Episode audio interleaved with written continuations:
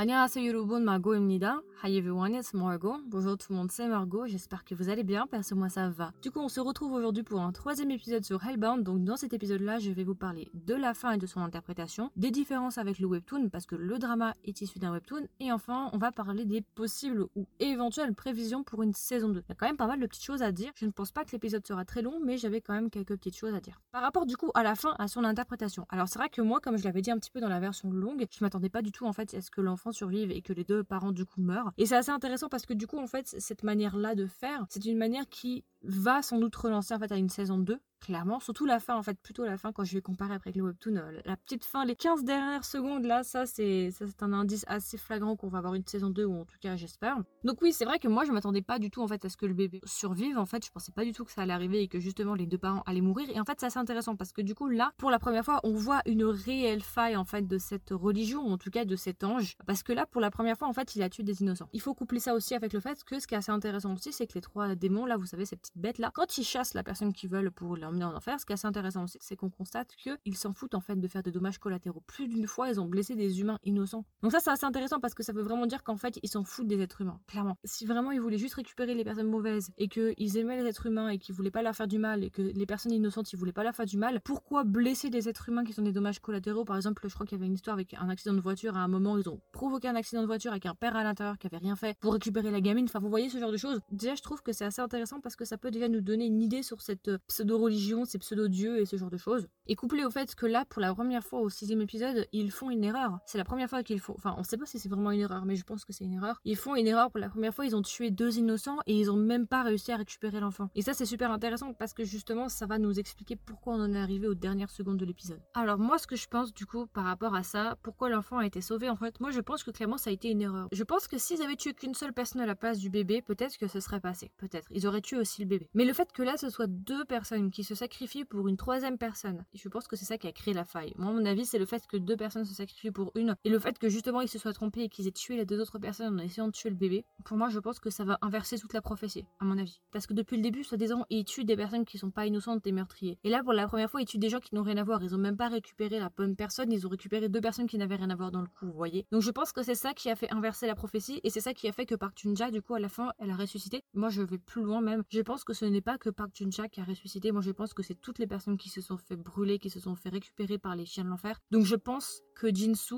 il va revenir. À mon avis, je pense que tout le monde va ressusciter parce que justement, ils se sont trompés, ils ont récupéré deux mauvaises personnes et du coup, ça va faire revenir absolument tout le monde. C'est mon avis en tout cas. Moi, je pense que c'est ça. Après, il y a quelque chose aussi qui est super intéressant par rapport à l'enfant. Vous savez, à la fin, quand l'enfant, du coup, a survécu, il y a le fou, là. Revirement de situation. En fait, le gars, c'était le gars qui faisait du streaming avec sa peinture multicolore, vous voyez. Et justement, au 6e épisode, cet homme-là, il est en mode, mais comment je suis censé interpréter ça? Et puis, il est sur le point de le tuer. Au moment où il s'apprête à tuer le bébé, il y a les trois chiens de l'enfer qui arrivent, en tout cas, un des premiers chiens qui arrive et qui l'attrape, qui le traite pour l'empêcher de le tuer. C'est la première fois qu'un chien de l'enfer sauve qui que ce soit. Et vous allez me dire, oui, mais peut-être qu'en fait, parce qu'on savait précédemment qu'en fait, il avait déjà reçu un décret et qu'il devait mourir. Peut-être que vous allez me dire, ah, mais alors peut-être qu'en fait, son temps était venu et qu'en fait, le moment où il devait mourir, c'était au même moment où il devait tuer le bébé et du coup, bah, ils sont juste allés le récupérer, ils ont pas sauvé le bébé. Je trouve que ce serait pas forcément logique parce qu'en fait, si vraiment il était sur le point de mourir, je pense pas qu'il aurait réagi comme ça et je pense pas qu'il aurait perdu son temps à être là, vous voyez. Il aurait fait d'autres choses, il aurait essayé de s'enfuir ou voilà. Là, on avait plutôt l'impression en fait qu'il s'y attendait pas en fait à ce moment-là. On n'avait pas l'impression vraiment qu'il s'y attendait et qu'il allait tuer à ce moment-là. Ou bien peut-être qu'en fait, tout était prévu depuis le début et qui savait déjà qu'ils allaient sauver l'enfant, mais qui savait aussi que lui il s'apprêtait à tuer l'enfant et c'est pour ça qu'ils lui ont mis un décret à cette heure-ci pour sauver l'enfant, peut-être, je ne sais pas. Mais je trouve ça assez étonnant justement qu'ils aient sauvé l'enfant en sachant que l'enfant il devait le récupérer. Déjà ils ont fait une première erreur vu qu'ils ont ramené deux personnes. Cette scène-là elle est assez intéressante parce que ça remet beaucoup de choses en question par rapport à ces choses-là, à ce monde-là, à ce monde surnaturel, le fait qu'ils aient sauvé le bébé. Et la question qui pourrait être intéressante du coup dans une possible saison 2, c'est que va devenir le bébé,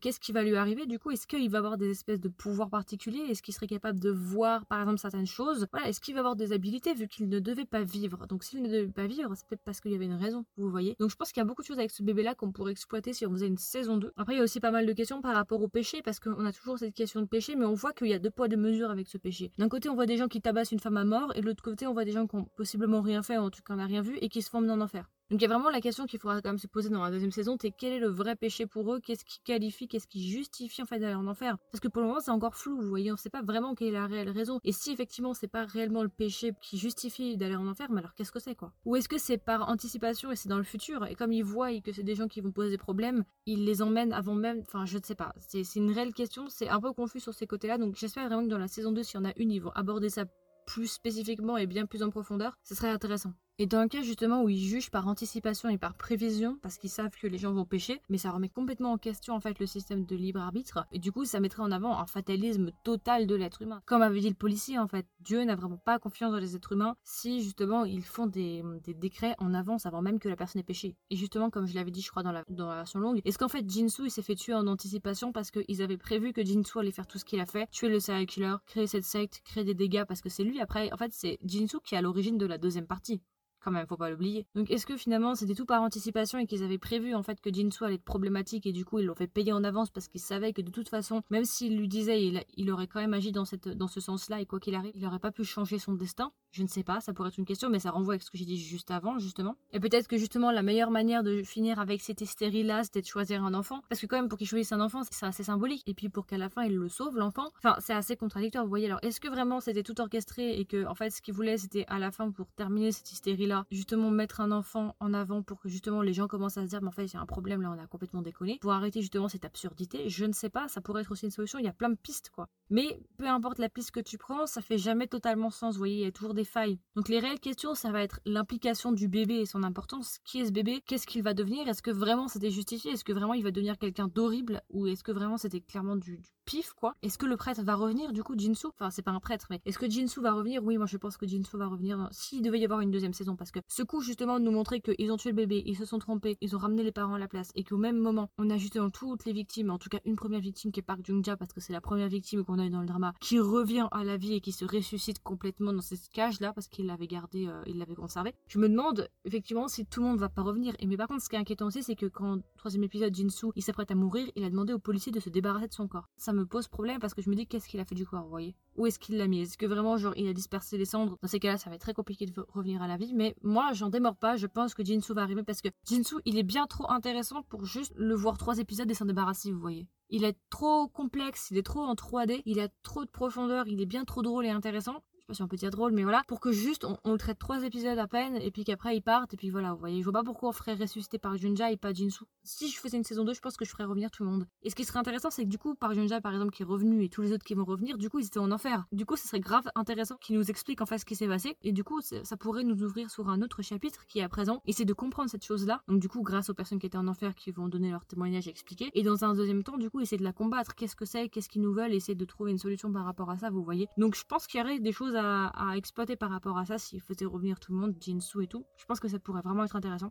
Qui sont ces monstres et qui est cet ange? Ça rejoint un petit peu ce que je dis. Du coup, quelle est leur règle en fait? Pourquoi maintenant et pas avant? Qu'est-ce qui fait que d'un coup ils arrivent comme ça et ils tuent beaucoup de gens alors qu'avant c'était plutôt sporadique à quelques moments, à quelques périodes? Voilà, c'était pas non plus très intéressant. Est-ce qu'ils vont leur effacer la mémoire ou est-ce qu'ils vont revenir avec le souvenir de l'enfer? Et du coup, étant donné que à partir du moment où ils ont été incinérés, ils avaient fait des prélèvements sur les corps et disaient qu'ils n'étaient plus humains. La question est, une fois qu'ils vont revenir, est-ce qu'ils seront toujours humains? Ouais. Est-ce qu'ils seront toujours comme avant? Est-ce qu'ils seront vraiment humains ou est-ce qu'ils seront une nouvelle espèce d'être? Vous voyez ce que je veux dire? Ça pourrait être aussi intéressant, ça pourrait ouvrir à beaucoup de portes. Donc potentiellement, ils ont énormément de possibilités qu'ils pourraient exploiter avec cette fin de saison 1. Pourquoi je disais aussi que c'était très court, le drama, que c'était trop court? En fait, en ayant lu le webtoon, j'ai constaté en fait que le drama est identique au webtoon à 99%. 99%. C'est-à-dire que les endroits de tournage qui ont été faits dans le drama, ce sont presque les mêmes que dans le webtoon. C'est-à-dire qu'ils ont essayé de chercher les mêmes endroits que dans le webtoon, donc ils se sont emmerdés à aller chercher des endroits particuliers les plus ressemblants possibles. Donc c'est très très identique. Faut savoir, j'en avais parlé dans la version courte, c'est qu'en fait, en janvier dernier, le webtoon a été publié en livre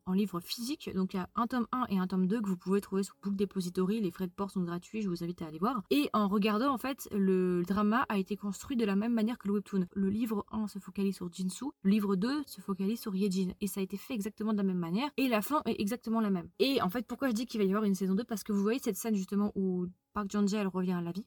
Et bah, ça n'existe pas dans le webtoon.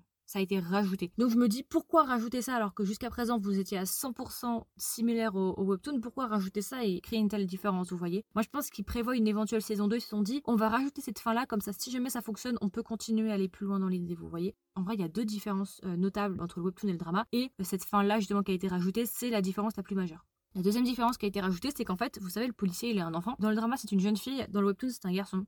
Voilà.